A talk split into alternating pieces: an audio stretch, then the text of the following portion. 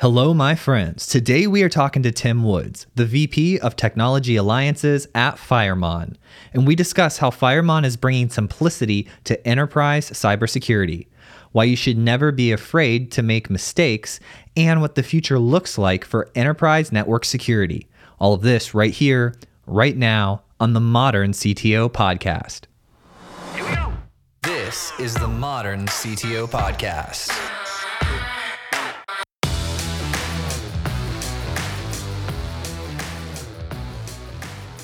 Man, this is great, dude. So we're just gonna hang out and chat like if we were hanging out at lunch or something. I'm just super interested in what you guys are doing and and who you are. But I was curious, can you give me like the 10 second overview of Firemon?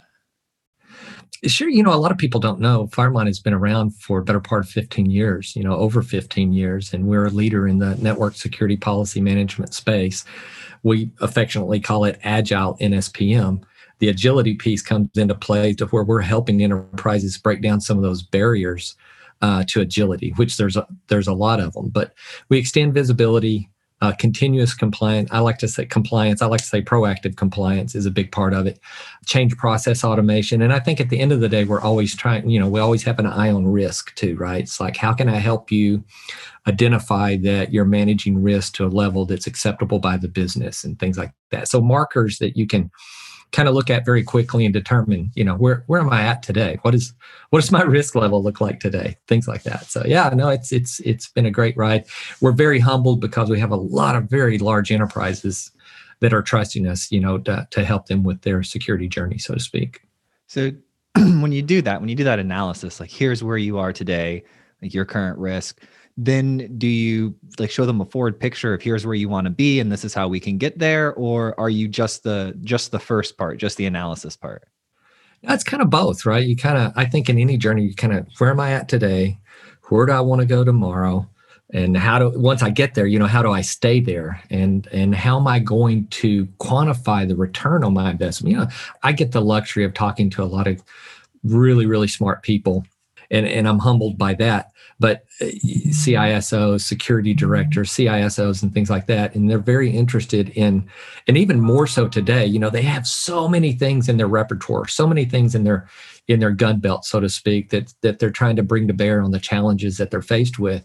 And every time they adopt another one, you know, there's care and feeding that goes along with that. You got to train. You have the best technology on the planet, but your people have to use that technology effectively, or you're not going to get that return back. And so, and right now they're trying to consolidate that. They feel like they have things that are the, the worst word in the world to them is shelfware, right? I don't want to invest in something that's not going to give me the return. But to answer your question is, you know, yeah, I want to be able to know kind of where I'm at today. And we kind of help you do that. We use something called a, uh, a security concern index score that kind of gives you, it doesn't mean anything other than helps you build a baseline of kind of where you're at today. And then I have something to trend against, you know, as I'm getting better at compliance, as I'm getting better at managing risk, as I'm getting better at managing change. How am I doing from an SCI score per- perspective? So I think you have to build that baseline first. Where am I at? And, and am I getting better or worse? Are the things that I'm doing making an impact, right, on a day in, day out basis? You seem pretty passionate about this. I have. I've been here a long time, and uh, you know, there's a lot of satisfaction when you can help move the needle, you know, within an organizations to truly help them become better at either managing risk or or having better visibility, especially today. I mean, when you think about what they're faced with today, you know, in this new, I call it the hybrid expanse. There's a lot of things going on, a lot of complexity, and that's my that's my platform. It, it's what can I help you? How can I help you to combat complexity? Because I think that's one of the biggest adversaries that we're faced with on a day at day. As complexity goes up, the probability of human error goes up, the probability of risk goes up, the probability of misconfiguration goes up. There's a lot of things. And there's always a certain amount of complexity, what I call good inherent complexity, you know, in any good uh, security architect architecture or implementation. But what we find ourselves today is with too much unnecessary complexity, overly permissive policies, overly permissive rules, way more, especially if you're trying to embrace zero trust or, or you have a zero trust strategy and it's just the opposite. You know, it's zero trust doesn't mean zero trust. It means allowing some trust. But in today's in, in today's policies, what we find typically is way too much overly permissive policies. that are allowing, allowing way more access than what the than what the company really needs to achieve the business. Now, your ability to help like you like you said these CISOs they have so much there's so much complexity there's overly permissive policies. Your ability as a person though I'm always interested in like who Tim is. And you seem to have this knack for taking these complicated things and boiling them down to something simple. And I saw in your your history that you used to be in the Navy and I've found just like a personal connection through growing up with my dad being in the Air Force and getting to meet other people that have military type backgrounds that they tend to be pretty good on on focusing and sorting through things at a at a rapid pace. Do you think that your experience in the Navy like helped shape you in this way? Uh, it definitely carved out my career path. Right, I was in Navy naval intelligence um, for better part of eight years. enjoyed it. You know, I think that the question I always ask people, you know, if I when I meet other veterans and things like that, it's like, hey, would you do it again? Right, and you know, my answer is, yeah, I'd do it again in a heartbeat. It was a it was a phenomenal experience for me and it and it set my path for the future as well but being involved in that you know we i was uh, we use the term you know and you've heard this loose lips sink ships but it's it what it really boils down to is you weren't given access to information unless you had a need to know right you had to have a need to know in order to access that information uh, otherwise, you just you just didn't get access to that information. As simple as that. And so again, even today, in some of today's uh, security uh, in-depth type strategies, you know, in zero trust, I go back to zero trust as a strategy because it's not a standard; it's a strategy. But I, I relate a lot of what people are trying to achieve with zero trust with what I experienced uh, during my term during my time in uh, you know serving in the naval security group as well. So yeah we did we processed things quickly. We were always working around the clock. I mean there was you know it, it was a 24 hour clock that we wore uh, and uh, and we were always on. So it was it was a fun experience and uh, yeah would definitely go back and do it again. It taught me a lot. So you were your official title you were cryptologic technician. Am i saying that correctly that's right. Yeah. Cryptologic technician in the maintenance branch. There's cryptologic, the cryptologic field in the Navy, in the Naval Security Group spans a lot. There's cryptologic technician, you know, intelligence, operators, receivers, and we all have our specialty, so to speak, within the cryptology community there. So, but yeah, we learned ciphers and, and, uh, and some of the cryptology, uh, you know, technology, and got to work on a lot of really cool equipment as well. Yeah, for sure that area of knowledge in the universe, I grazed it for like a weekend, like understanding these concepts. And I was just blown away by how interesting and they're they're basically like if you like puzzles, that is your ah. that is your playground as a professional, right? Oh, it was fun. I mean, and it, it, if I put it in perspective, when I even when I joined back in the day, and I'm not going to date myself too much here, but I will say that I was working on equipment that would take up a couple of racks just for what I will call the transmitter and the receiver. You know, that that piece of cryptology that I had on my end that connected to somebody else's piece of cryptology equipment on the other end. And we had to change ciphers and we had to synchronize when we changed ciphers and stuff like that. But literally that equipment, that technology would take up an entire rack, like a like the height of a human. And by the time I got out, just in that small eight-year span, you know, we were working on things like that. So I went from troubleshooting to the component level. By the time I got out, it was push a button. Oh, it's A1. So now we need to replace this board, you know, things like that. So, and, and that's, a, that's two extremes that happened in an eight year span and very light. And, and, and mind you, I mean, the equipment was already in use that I was trained on initially. Then I was trained on new equipment. But today, you know, we fit that on a chip. That chip goes in a, in an iPhone. It goes in a, you know it goes on a watch. It goes on a it's just it's it's amazing. You know it's on uh, you have cryptographic uh, you know equipment the size of a stamp that goes on a you know that goes on a computer board today you know and but that once took like anything i mean it just it took a lot of space so Can I can I check like a I like to bounce ideas and, and concepts, things that I'm thinking about off people sometimes, like on a personal level. Is that cool? Can I detour the conversation Yeah, for a yeah, second? absolutely. Okay. Let's go. So I get to talk to people of all experience levels. So the 20 something year old doing the startup to the person, you know, in their late 60s, 70s doing re- they're they're like on the brink of retiring, right? Sure. So I get the entire spectrum. And then for myself just to give you some context, I'm 33. So I'm like I kind of like in the middle there, right? And one of the things that I'm experiencing now um, and what what brought this up or ins- made me think about this is I noticed that that people that are probably like over their mid 40s they constantly use this phrase I don't want to date myself like when I'm talking with them. Yeah, yeah. It's like standard.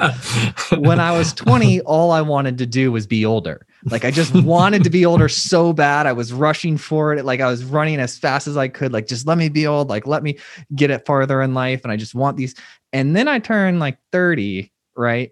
and now I'm having kids, and I've watched how fast they go from zero to three or zero to four. You know, because they're they're under five years old. But and all of a sudden, I've noticed myself personally in the past, I don't know, six or eight months, where I don't want things to speed up anymore.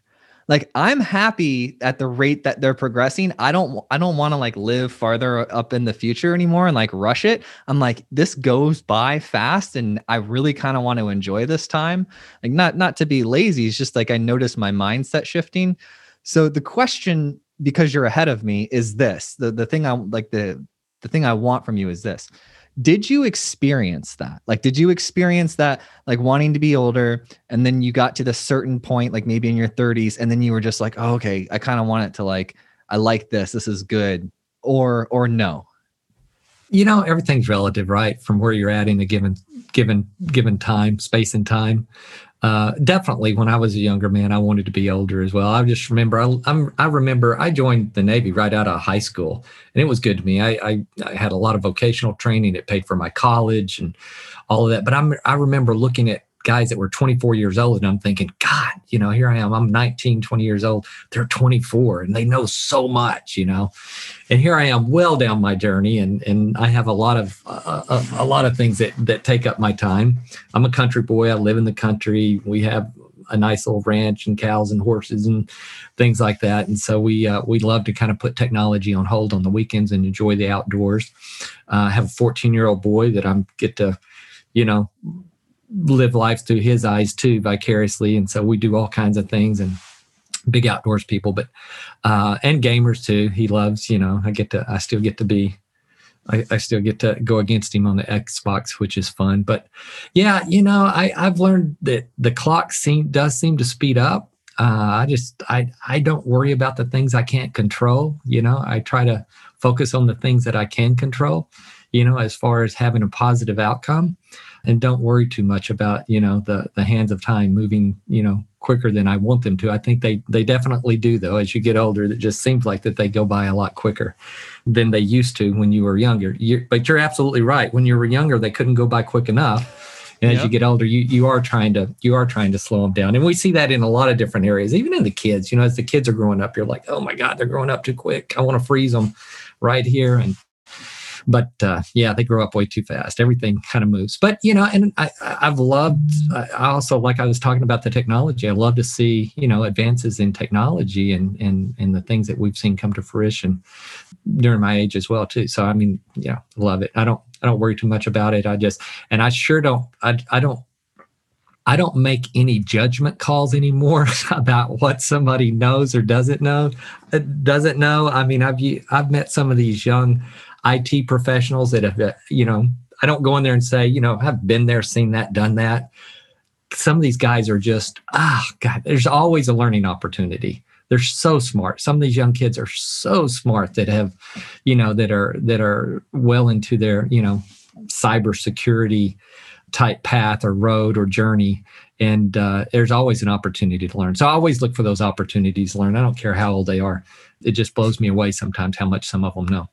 Yeah, well, they also have a leg up too. Like for me, I had a huge advantage because my dad started teaching me at eight just so he could get his work done. He'd be like, all right, go play on this computer and do this just so he can go do his engineering work and keep me busy.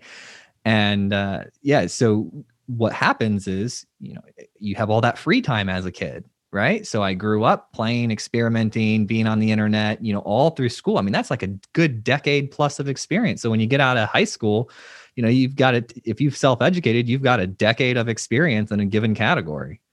Yeah, yeah. No, I I was kidding my son the other day. I we were talking about uh, something to do with cell phones or whatever. I said, you know, I said you're lucky. I said, you know, you got you're you're probably on your third cell phone already. You're 14. You, you're already on your third cell. I said, you know how old I was when I got my first cell phone, and uh, you know he giggled. But yeah, no, we we've done, you know, we built our first computer together so that we could do. Uh, you know, we could support the first Oculus Rift for the virtual reality type stuff. But I made sure that he had his sleeves rolled up and his fingers were deep into the construction of that PC. You know, we've been f- flying drones a lot lately, and he's ready to go to the next, you know, first person view drone and things like that. So it's uh, you're right; they're immersed in technology at a young age, and they just they just kind of gravitate toward it naturally too. I mean, it's just they just consume it. I I didn't have that technology at, at his age. Uh, or wasn't exposed to it. And I think that's what when I joined the Navy, it's the first time that I was exposed to technology. Like, like, like, wow, this is a whole nother, whole nother world. This is uh this is a, an area that I didn't even know existed. And uh, you know, it just I, I, I just came alive, you know, for for just another area, having no idea what path that would set me on down the road. But it was, yeah, it was amazing to me. I studied advanced electricity and electronics, and that's what led me down the path to cryptology. But yeah, it's great. But you're right. Kids nowadays, they're already they're exposed yeah. to it, you know, but by the time they're out of diapers, they can already work off uh, an iPhone. So that's crazy. Oh, my daughter has been rocking and rolling on her Android kid tablet since I don't know, two and a half. I mean, she can do everything. and oh, yeah. she she could operate that thing and pick her shows that she wanted before she could form sentences. Yep. Yeah, yeah. My oldest daughter. I mean, when she when she made the, uh, I have four kids for the audience for for those in the audience that may be may be curious, but I have four. The oldest one is grown and, and has her own kids now. But when she made that relational link between the mouse and the cursor, mm-hmm. oh, it was just amazing. It was amazing to watch. You know, the, it was just you know game on. The race was on at that point. You know, once they made that. Now it's the finger on the on the screen. You know, then it was the mouse. Now it's the finger. So you're a big outdoors person uh, in our yeah, love the outdoors. in the prep call with uh, our production team i got a note that you had like a small chainsaw accident. And i was like that's my type of person. Like he's an outdoors we go camping. We love that.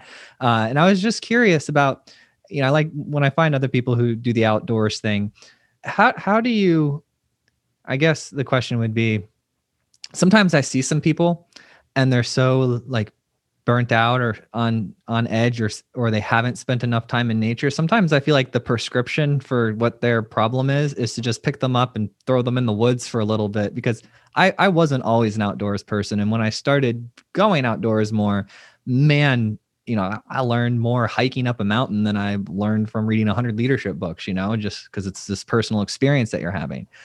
Um, have you have you do you ever sell people on nature you know, I, I, I, I don't. I mean, I guess I, I, the circle of friends that I, you know, that I hang around with outside of work, you know, we don't get as as much. I mean, it's anybody that meets me for any length of time, you know, know pretty knows pretty quickly that I'm kind of an outdoors kind of guy, you know. And then I try to, I have a fine balance between technology and and uh, and and making sure that I spend enough time outdoors and things like that. But now the kids all grew up, you know, camping and you know, I, I remember the first time I took the girls out camping and, you know, we, uh, I bought them a, we, we, we did like a little rental cabin, you know, with a little pond outside and stuff like that. And the whole time we're there, it's like, all they want to do is like, when are we going to set up the tent? I'm like, what do you mean? I got you a cabin. It's got an air conditioner. I think it's even got a TV. It's got this. And they're just like, let's, but where's the tent? And so we started tenting it from there on out. And, you know, it's just a better experience. I mean, you you you come away from it just, you know,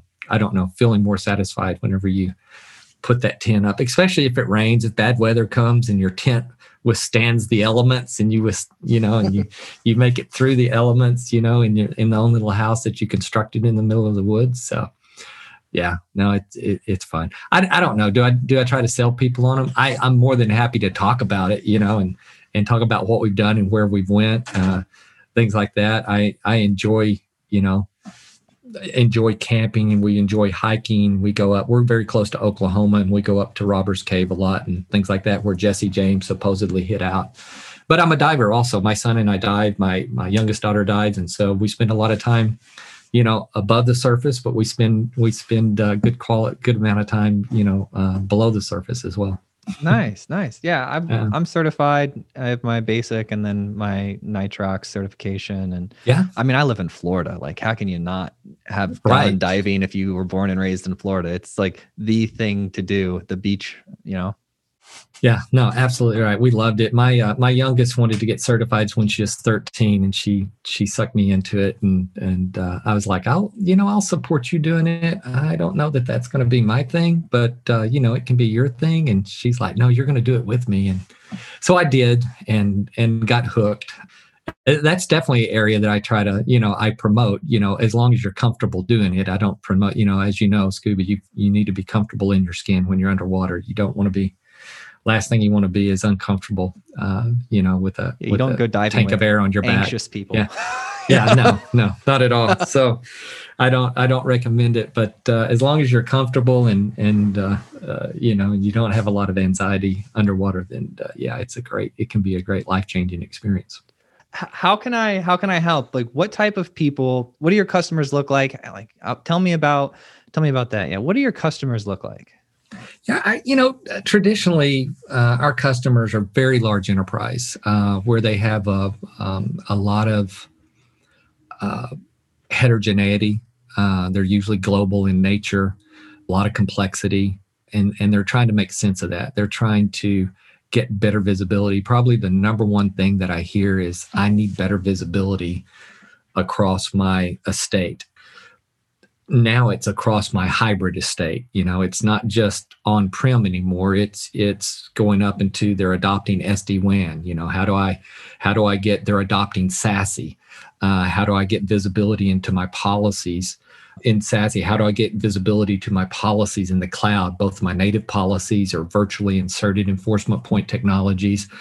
Um, how do i how do i how do i get a good view across my entire hybrid expanse. And also when things change right? I need to be on top of it. When something changes i need to be able to very quickly assess did that change have any type of impact either on my compliance posture my business posture my my my security posture you know and how do i and how do i know? There's just some basic questions you know that need to be answered anytime a change takes place right? It's like did i expect the change did the change have a negative impact? Do I need to do something, right? Do I need to go remediate that change mm-hmm. or do I need to back that change out? And that's reactively, right? I always like to say, I want to be faster than the change within the environment for my customers, right? And so I want to be able to analyze proposed change in the context of the policy that it's destined for and try to head off the problem before it becomes a problem. And so, if you can take that proposed change and put it in the context of the policy, it doesn't do a lot of good to analyze it outside the context of the policy that it's destined for. So, you need to kind of be able to, we're able to take a policy and sandbox it, insert the change, and then analyze that prior to implementation so that we can say, hey, you can do this, but here's what's going to be the potential impact here. You know, you're either going to break a compliance, you're either going to break a compliance control, or you're going to increase risk by X, uh, or you're fixing to allow something that's a big no-no. You know, somebody puts something in that allows a clear text protocol from the inside to the outside, or something like that, or it opens up an S3 bucket. You know, if you do that, if you make this configuration change or something like that. So being able to do that before I shoot myself in the foot, which is the analogy that I always use, I want to try to keep me keep myself from hurting myself. Uh, then that's that's better. Proact reactively is good. You know that's still important. I want to be able to see change from when change happens in, to, in today's world and in the hybrid landscape, the hybrid real estate. Change happens very quickly. It's very dynamic. How do I analyze that change when it happens? But then also and recognize that change but then also how can i get in front of change how can i be faster than change to help me take that proactive stance. And I think in anybody's journey, when I look at the enterprise journey, their digital transformation journey or their cloud first journeys or whatever, that's where I want to help them get to is how can I from a from a change process automation perspective, how can I leverage automation to my advantage so that I can that I can be faster than change, if that makes sense. Oh, I've got so many questions, Tim. All right. I had to write them down. Okay. The first thing I want to clear up is policy. The word policy is like model, super ambiguous, right? Are these AWS yeah. policies, firewall policies? Where, what type of policies do you manage? So I call it enforcement policies, security enforcement policies, and they're everywhere, right? I mean, when I again, as I, if I'm looking in the, in, if I'm looking on prem, you know, I've got traditional firewalls. I hate the term legacy because it tends to bring up. It's not a bad word, but people tend to put a bad. You know, it's like Tim's legacy. They don't know, like whatever. feeling so, old. People don't yeah, like feeling they old. Don't yeah. feel old. You know, it's legacy. It's it's uh, but legacy is here, and legacy still has a very valuable place in the in the constructs of our world today and in the constructs of the hybrid network. And we're going to be in a hybrid state for a very long time, very, very, very, very long time. Uh, but up up from the ground to the cloud, there's a lot of policies, and and and here's what I tell people is to be reality. If I'm being if I'm being brutally honest with myself, and I'm always trying to be get people to be brutally honest with themselves. If you're going to have effective changes, you gotta you gotta really kind of score yourself and say, if I've done a bad job managing my policies just on prem, and now my policies are expanding, both, you know, enforcement policies in my SD WAN arena, enforcement policies in my SASE cloud, if I'm embracing SASE, policies in the cloud. And yes, you're right, there's native controls or native security controls, native security groups. VPC rules, uh, and now there's you know both Amazon and Azure both have an, have their own virtually inserted firewalls or virtual firewalls as well, or cloud-based firewalls, we'll call them. Zscaler, a really big technology partner, you know they have an, uh, an advanced cloud firewall in the in the middle of their SASE cloud. So there's policies up and down the stack. But if I've done a bad job of managing the hygiene around the around the traditional firewalls that are just on prem, what's my true expectation of doing a good job of managing even more policies across a wider expanse? You know, how am I going to get my arms around that? And that's the journey that I want to help people go down. That's the journey that I want to help people take to say, how am I going to get my arms around this bigger, this bigger thing uh, and do a good job of managing all those policies. So, yeah, you hear the term policy a lot. When we hear the term when we talk about the term policy, we're talking about security enforcement policies uh, that are that are helping to control access. You know, if if if I'm if I'm constructing or, or, or trying to put together a zero trust strategy, you know, you're going to use, you know, a big part of zero trust, of course, is identity management, big part of, but network security enforcement is also a big part of it. And being able to establish those zones of controls, uh, those areas that I'm going to define who has access, how big those zones are, and who has access, whether it's north or south, or whether it's east or west, whether we're talking about segmentation or micro segmentation, I still have to define my zones and determine who has access into that zone, who am I restricting out of that zone. Because if I'm opening that thing up, then it's just the opposite of what I'm trying to achieve. So anyway, that that that that's what policies mean to us. It's network security enforcement policies. So I can have like lots of segments or pieces of a network, and you you define them as zones, and you help control the access in and out of those zones. That's right. We normalize or homogenize the policies to a common view, regardless of what the vendor is, right? We talked about the acceleration of, of heterogeneity. There's a lot of heterogeneity in our in the type. You asked me what our our customers look like a lot of heterogeneity meaning that they have a lot of technologies a lot of enforcement technologies up and down their stack and so how can i give a common view that looks the same for all of those for all of those technologies right how can i give a single i, I want to provide that single lens or that uh, i hesitate to use the term common pane of glass but that's really what i'm doing i'm giving you a common viewpoint or a common lens into all of those policies across all those different vendors.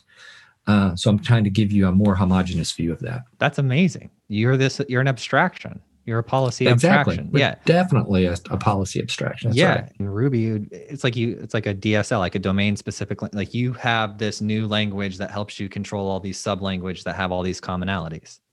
That's correct. That's brilliant. That's going to win. Yeah, you guys must be doing well. we are doing well. I mean, we're doing well, and I mean, like I said, customers are. You know, I think there's a there's a strong appreciation. I think the other area that that is growing also around this same thing. It's not only it's it's not only homogenizing that view into those policies, but it's also being to. It, it, it's important that we understand that we're not the center of the universe, and that there are a lot of other uh, security technologies out there that you have to integrate with. And so, what's becoming also important for our customers is the strength of the APIs, the commitment that the company has to their API sets in order to easily integrate with all the other technologies that, that have been deployed within their organization. So, can I enrich, can my data enrich one of the other technologies, or can that technology enrich my data in order to raise the total value of my of my solutions across my organization. So the power, the strength of the APIs is becoming more important and people are just starting to understand that a lot better too. And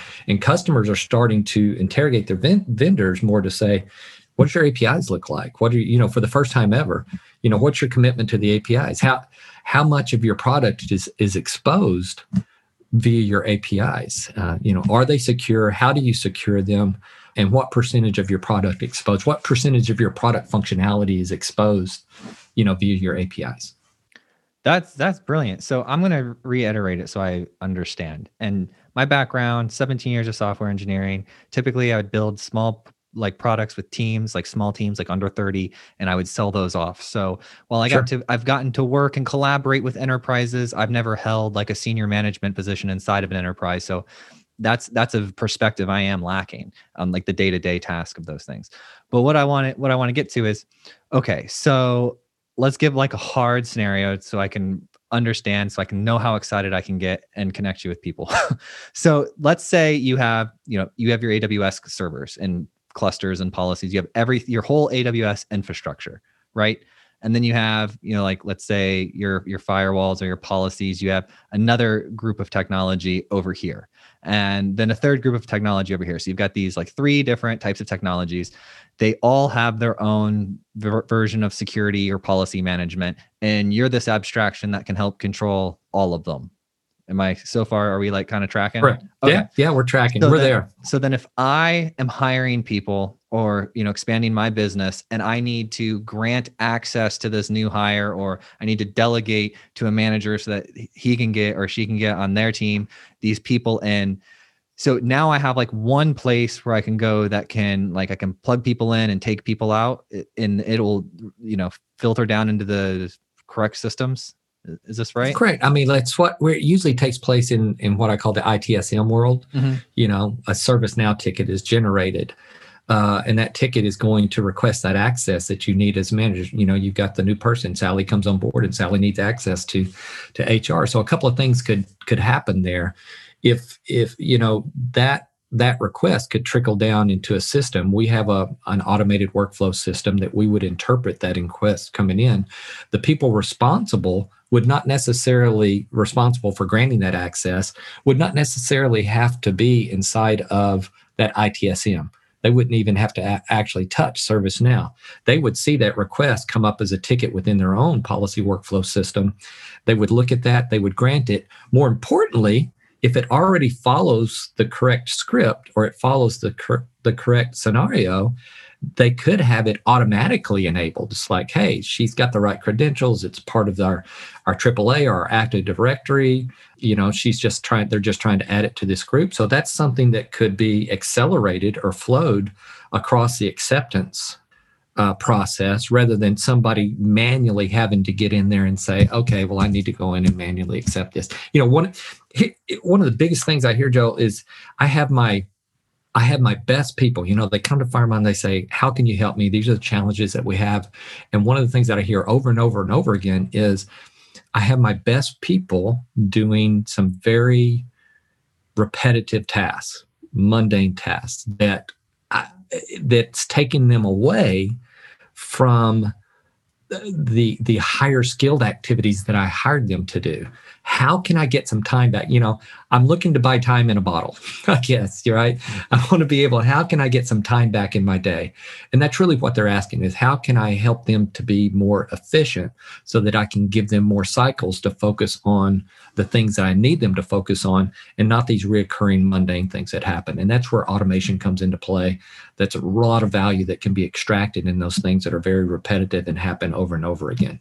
Um, so so so yeah you're talking about multiple systems that integrate you know using those apis to communicate to map out the different disciplines and the processes in order to achieve something that accelerates the approval process is a great example of one way that you can you know you can benefit. I like that you bring that up about the smartest people because i was really agreeing with you. What happens or at least what i've experienced is you build trust with some of the smartest brightest people and then you're definitely going to want those people you know to delegate who gets control through the, some of the smartest people.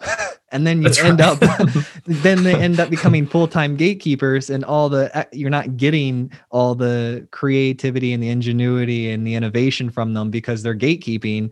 And so that's when automation can come in and and really shine no, you're absolutely right. Yeah, no, it, it definitely can. That's that's you know people, we you know we've experienced also companies that have had failed attempts at automation. They come in a little bit, I don't want to say soured, but with a little bit of a you know skeptical disposition to say, you know, we've already thrown some money at some of our automation attempts, and it really hasn't um, produced the fruits that we were looking for. So Firemon, how can you help me? How can I make how can you make sure that I'm not just throwing good money after bad? And so and so we start looking at some of those things, right? I do look for the low hanging fruit. You know, where can I make a positive impact the quickest? and and be again i go back to being brutally honest what are the things that are going to require a little more heavy lifting that may even you know that's going to give me good returns down the road also and what's my expectations of achieving those and it goes back to the aligning the right people with the right process with the technology right it's that it's that three pole Venn chart or whatever you want to call it, it, it you know you you got to make sure that you have the right people involved in the project. You got to make sure that you have that you've identified the right thing that you're trying to automate also. I'm not trying to automate something that's broken already right? I mean it's got to work. And then i got to make sure that i'm using the right technology and that the people that people understand that technology. Again i go back to what i said earlier. You can have the best technology on the planet but if the people can't use it effectively or it's not scaling to your environment then you're going to have a problem before you get out of the gate so. Do you have any like real world examples some past customers? You can like leave the name out if you want or you can include it.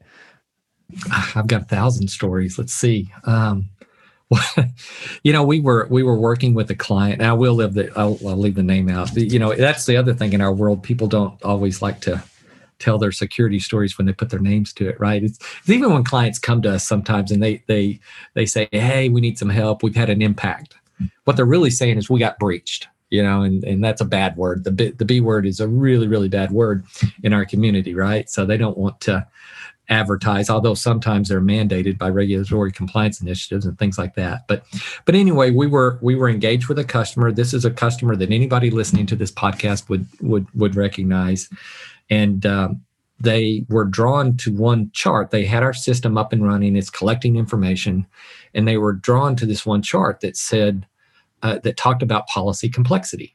And that's one of the things that we do. We try to analyze the policies to say how complex it is. And what we're really saying is how promiscuous is that policy? How open is that policy? And, and people tend to put things in the rules that will make them overly permissive, like an any in the service field, for to get a little more down in the weeds technical. And so they pointed to this chart and they said, why is this ranking this policy as complex? Why is this policy so high? So we said well let's click into it. And and we we follow kind of a one uh, a two click three click rule. You should be able to get to the underlying data within just a couple of clicks. Any more than that then you're you're probably you're getting off chart. So you know with just a couple of clicks we click on that policy and it shows you here's the policy. Out of all the here's all the policies and how they're ranked. You click on this it brings up that policy. Then you click one more click and it shows you the rules that are contributing to this overly to the to the complexity score. And in a rule, you can have what's called logical paths. You can have, you know, from point A to point B in, in source, destination, service, users, application, things like that. There's a lot of tuples within a security rule. But anyway, this particular rule was providing 4 million logical paths through it. 4 million. And the rule right below it, the other one that had been identified was providing 2 million. They go, oh my, they stopped our meeting right there to go off and fix this. They go, we have to fix this right now. And what had happened there is they had put an overly permissive statement in the rule on purpose for troubleshooting and forgot about it. You know, it's like, hey, it's working. Now we need to go figure out, you know, what actual ports are being called here. Uh, we'll come back to this. And in the haste of the day and the and the other 15 priority ones that were on their plate, they started doing other things, gone and forgotten. This thing got buried, and then we were able to surface that for them very quickly. So those overly permissive rules can get buried and if you don't have a way to surface them then sometimes they can they can just lie lie there latent until somebody takes advantage of them you know a bad actor comes in and takes advantage of a of an overly permissive rule and then you have then you're on the front page of the wall street journal which is where you don't want to be you should have your marketing team design up some caricature like a marvel character that's called firemon and that character can save the day with policies. You know i think at one time i'm going to say you know like i said i've, I've been at firemon quite a while I think we had some superhero personas that we had developed around, you know, making you a making you a superhero, you know, making the making the IT people superheroes and stuff like that, creating those personas. So I, I think we actually Firemon did. sounds like a character. Yeah, yeah. so when you were first exploring working with Firemon, what what like sealed the deal? Was it the people, the culture? What what made you want to work there? Oh, it was definitely the people. Uh, we were, uh, I was, we knew the owners of the company. Uh, the visionary, Jody Brazil, was the visionary, and Gary Fish had created the company and uh, had spun it out of Fishnet Security uh, at the time. And uh, we had a long history with Gary. And so when Gary was ready to, at a very young, I was like employee 12, 12, 13, 14. There was three of us that came over together, you know, 13 years ago. And, and so yeah it was you know i was just excited to work with these guys. These were industry giants to me and you know i couldn't have been more excited to to join a small team of people to help launch to help carry this thing forward. So yeah. Oh that's pretty cool. So you were working at fishnet and this spun out? I was actually no i was actually working for another company. I was actually working for a company called crossbeam which was a virtualized hardware platform, um, which was a lot of fun, really cool technology, and and I was uh, I was very happy there, doing doing really cool stuff, and uh, uh, managing the security engineers. And then Gary came to us and said, "Hey, why don't y'all come over and join us? We're ready to kick this thing off and put sales at a higher level." And you know, and and three of us came over together at the same time, kind of. So yeah, it was fun. What's the future like? What's the the next thing coming? What what are you really excited about there? I, you know, it's it's it's combining more today. You know, we're we're we're giving visibility into we're homogenizing the, those security policies, those network security policies across that entire hybrid expanse. You know, and that's only growing. People are people. You know, we were uh, looking at one of the um, I think Forrester came out and said, you know, where are people going to spend 62% of the security directors that they had surveyed said they were going to invest greater uh, in some particular areas. And one of those areas was acceleration of cloud adoption you know and it's like i thought it was already accelerated you know you know people it's it, it, and it is you know it's accelerated to the extent that the business is moving faster than our ability to consistently honor some of the security requests and we're helping companies with that you know honor how do i gain one of the questions is how do i gain parity with the speed of business? My, my business has has has has definitely increased its its its acceleration. And so as it and so that's going to continue. That's not stopping. They're not stopping. They're not they're not going to say okay we'll wait on you. You know security y'all come catch up with me you know. What happens is when the business outpaces your ability to secure it as they go around you right? Security can't be seen as an impediment to process. It, it can't be a, a blocker. It has to be an enabler.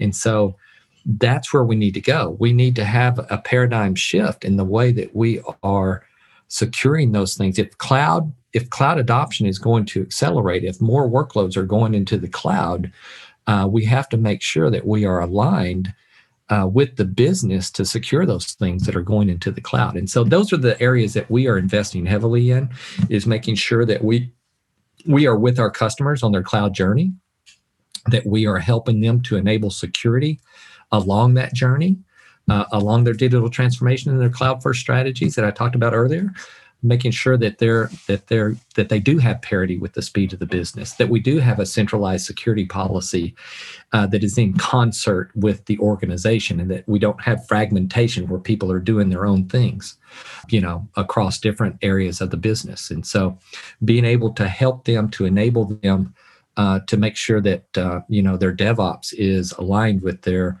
that development is aligned with with deployment and deployment is aligned with security uh, that they do have strong APIs that they can lever that le- leverage, that they are able to challenge, identify complexity, and then challenge complexity within these within these growing environments. That they do have the visibility that they need, and then of course, you know, you've got people everywhere now. You know, the pandemic has definitely kind of uh, distributed the workforce uh, as if the perimeter wasn't already kind of blurred or grayed. you know, it's really blurred and grayed now, uh, and maybe permanently. You know, we'll see uh, at the end of this. But you know, we have to be able to connect the people to the resources that they need to have access in order to do their job, and we need to do it securely and, and timely and consistently. And so that's that's the journey that we're on. That's that's where we're trying to help our customers is make sure that that we can that we're helping them to have an impact in that digital transformation journey. Yeah, and that's why I'm starting to understand more about how you know earlier you were talking about being brutally honest. I mean, that's so important, especially when dealing with something as critical as security. But we had done something new uh, that we don't always do. But we we asked your uh, you know your sales team like for or your sales leader or you or somebody like what are the top sales questions being asked? Because i right. wanted to better understand the product right? And i realized over here at my company i'm like all right well if somebody wants to understand our product they should just look at our top five sales questions right? And so we did this for your episode and it came out really well because one of the things i picked up on uh, and thank you to your to your team for, for getting that together but one of the things that i picked up on um, was it seems like it's i don't know how to how to talk about it. You had such beautiful words talking about like this parity of the speed of business. That was like a fancy way of saying they're like insecure because they grew too fast. Um, but i was as i was reading through here i felt like it was the same thing said over in in different ways. And that thing that was being said was hey our security is not great. Can you help us with that? And that's that's hard because i was actually thinking about you and that and i was like Uh, that must be interesting how they train their salespeople because you have people reaching out to you that are like, we're not happy with what we're currently doing, or we did it the wrong way. And I know this in a parallel universe, I guess, because people would come to me for like software rewrites, you know, when they got like venture capital funding and, and they would be like, all right, yeah, we just kind of scotch tape and bubble gum. And so some people were super shy about it right? Mm-hmm. And they were super shy about like letting someone in and seeing the mess that they made. And some people were okay with it, but that takes a lot of um, of special like hand holding, and it takes a lot of special care and the right words to help people that don't necessarily have a, a great infrastructure to start talking about it. Do you do you does that any of that make sense or am i hitting on it, it? it, no you're you're hitting on it. I mean we see that when someone in you know someone new to the it organization and it could be a senior person they inherit you know people come and go right? Companies companies go on and, uh, and but the company you know the company remains but people come and go. Uh, but sometimes you're that new person coming on and you inherit something from your predecessor and maybe it's not you know, if we get back to the brutal honesty fact of it, maybe it's not as pretty as you would have hoped it was. So where do I start? You know, where do I start to dig in to to make it better? And yeah, we definitely talk to a lot of CIOs and security directors that are looking to say, I'm trying to make sense of this. We've had, I can't tell you how many security directors that have used us somewhere else and they come over and they're like, hey, get in here as quick as you can. We need you. You know, we need we need you to help us. You did a great job for us here. Uh, get in here and help me roll my sleeves up so I can I can I can make this. We have a mess. A lot of times you find policies and, and you can relate to this from the code perspective because you know there's no, nothing worse than inheriting somebody else's code and there's no documentation around the code right security policies are the same way you take a security policy and you're like well why is this security rule in this policy you know i have used to be i, I could see a security policy and it may have I, I remember the first time I saw a security policy, it had 2,000 rules. And I was like, God, how could anybody possibly use 2000 rules in a policy. It just blows my mind. Doesn't make sense. And now routinely we see security policies that are 30,000 40,000 100,000 you know security rules in them. But we also see policies that have 50% bloat 40% bloat like rules that are technically inaccurate technically not doing anything technically allowing access or inadvertent access that doesn't need to be there. We just see all kinds of hygiene problems related to the policies themselves. So starting and some of that is really easy. The technical mistakes, finding rules that are doing nothing, that are that are redundant or shadowed or duplicate you know that's just a mathematical equation. That's not even an analytical study. It's not even there's no analysis to do there other than running the mathematics against it. And so those those those are what i call like some day zero exercises that we can help to have an immediate impact. And then there's the longer term where we start looking at usage and and how things are being used what's being used the most what's being used the least what's not being used at all. And if it's not being used at all it's not that it's a technical mistake but if it's not being used at all why is it there and uh, but if there's no documentation that, that there's no context related to that access, you know, then there's this fear of, well, do I really want to get rid of that? You know, what what if somebody does need that? How do I, you know, and so there's this fear. So so from a top down, it, it really works both ways. You gotta you gotta give your people the tools they need to analyze the policies to get them cleaned up, but then also management has to be able to empower them to say, hey, go clean it up, get rid of this get rid of these overly the overly permissive nature of the policy. If we accidentally kill something it's okay. We'll put it back. But when there's no context you either you either have to do nothing to it which you know is complacency is is probably i said complex i said complexity was our biggest adversary. Complacency is a big adversary also.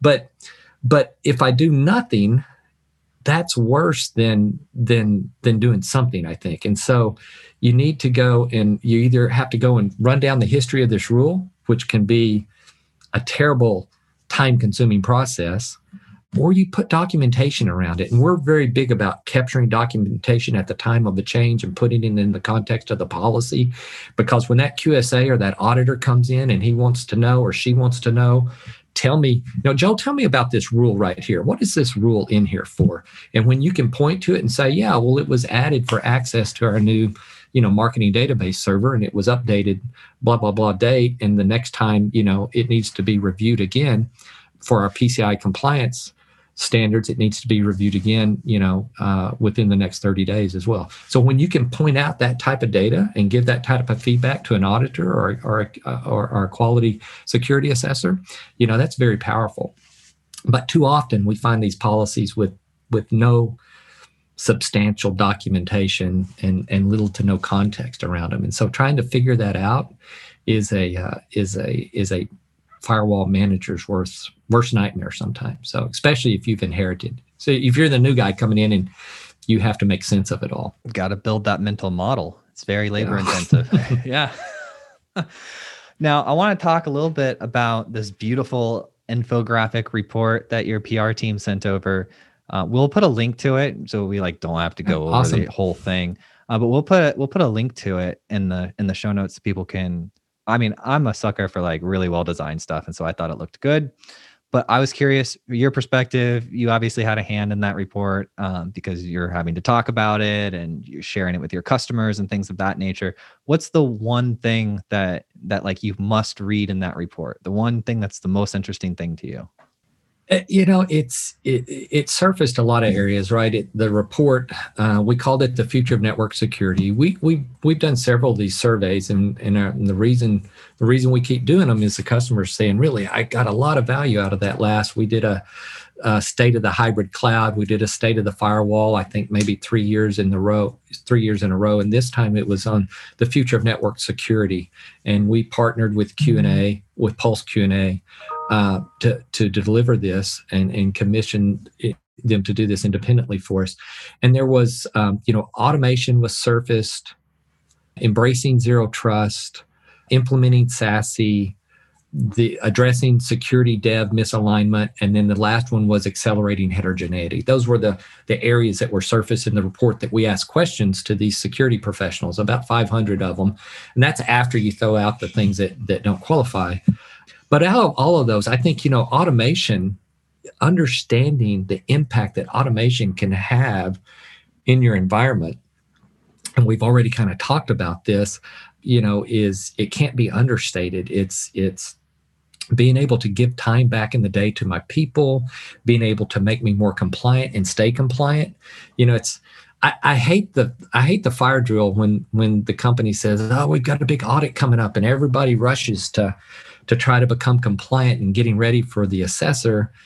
The assessor comes in and they pass their audit, you know, by the uh, by the hair of their chinny chin chin, and then and then they say, and then they just go right back to to norm until the next time right and then it's another fire drill you know or it's a or it's a crash diet exercise and so you know i don't want to help companies say how can i get in a posture that that how can i get into a position to where my compliance can become continuous and dynamic and i can stay there once i get there right it's like we said at the very beginning here i am today here's where i want to be and i want to stay here once i get there and so one of the things that surfaced in the report was the importance of automation, the importance of automation around better consistency and security, better consistency and compliance, making my people more efficient, uh, understanding change when it happens, and leveraging automation to benefit me in those areas. So, yeah, I would definitely if if we're given links to this you know there eh, people can can can can go access it and it's on our site as well and would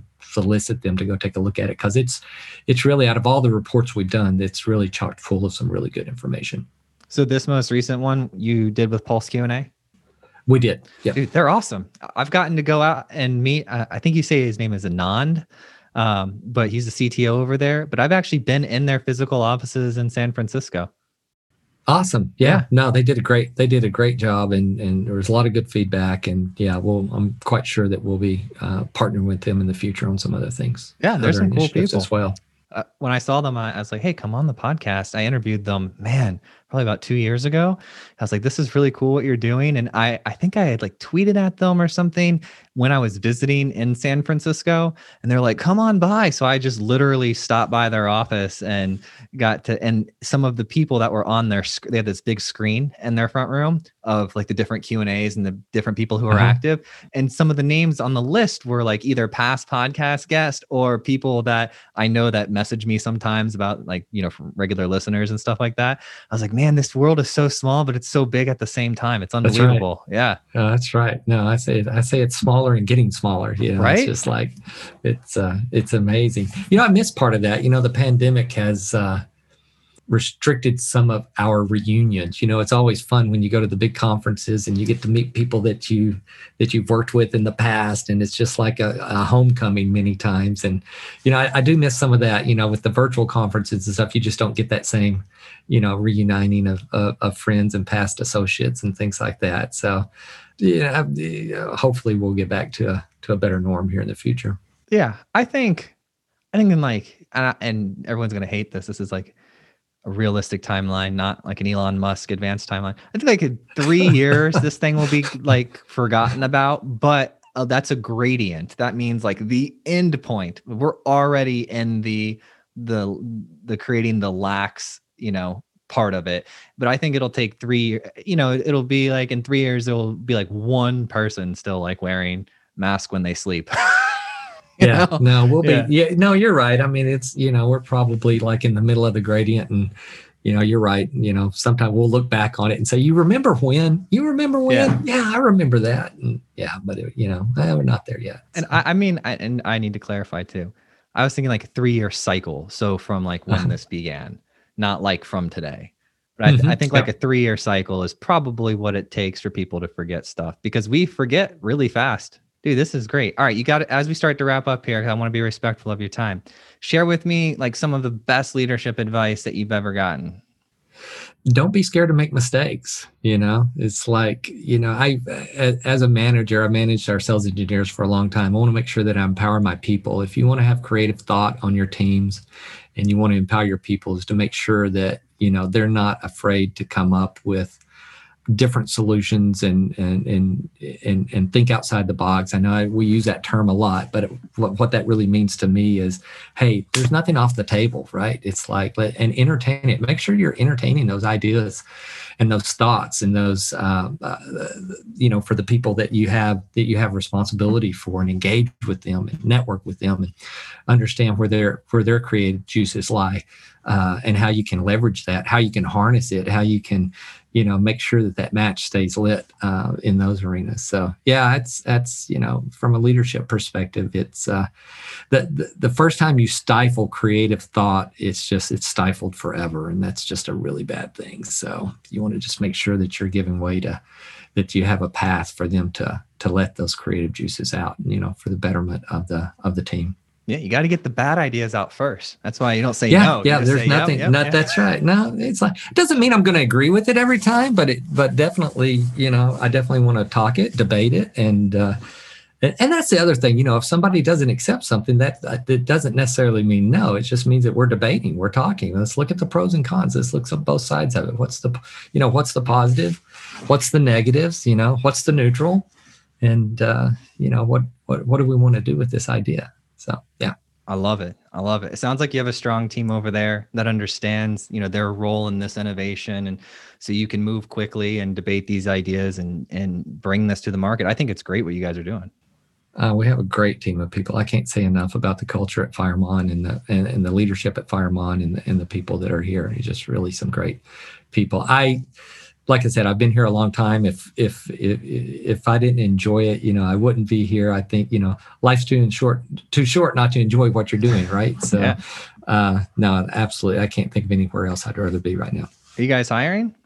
We are. We're definitely hiring, and you can go to our website. You know, any, anybody that's interesting, especially in the development arena.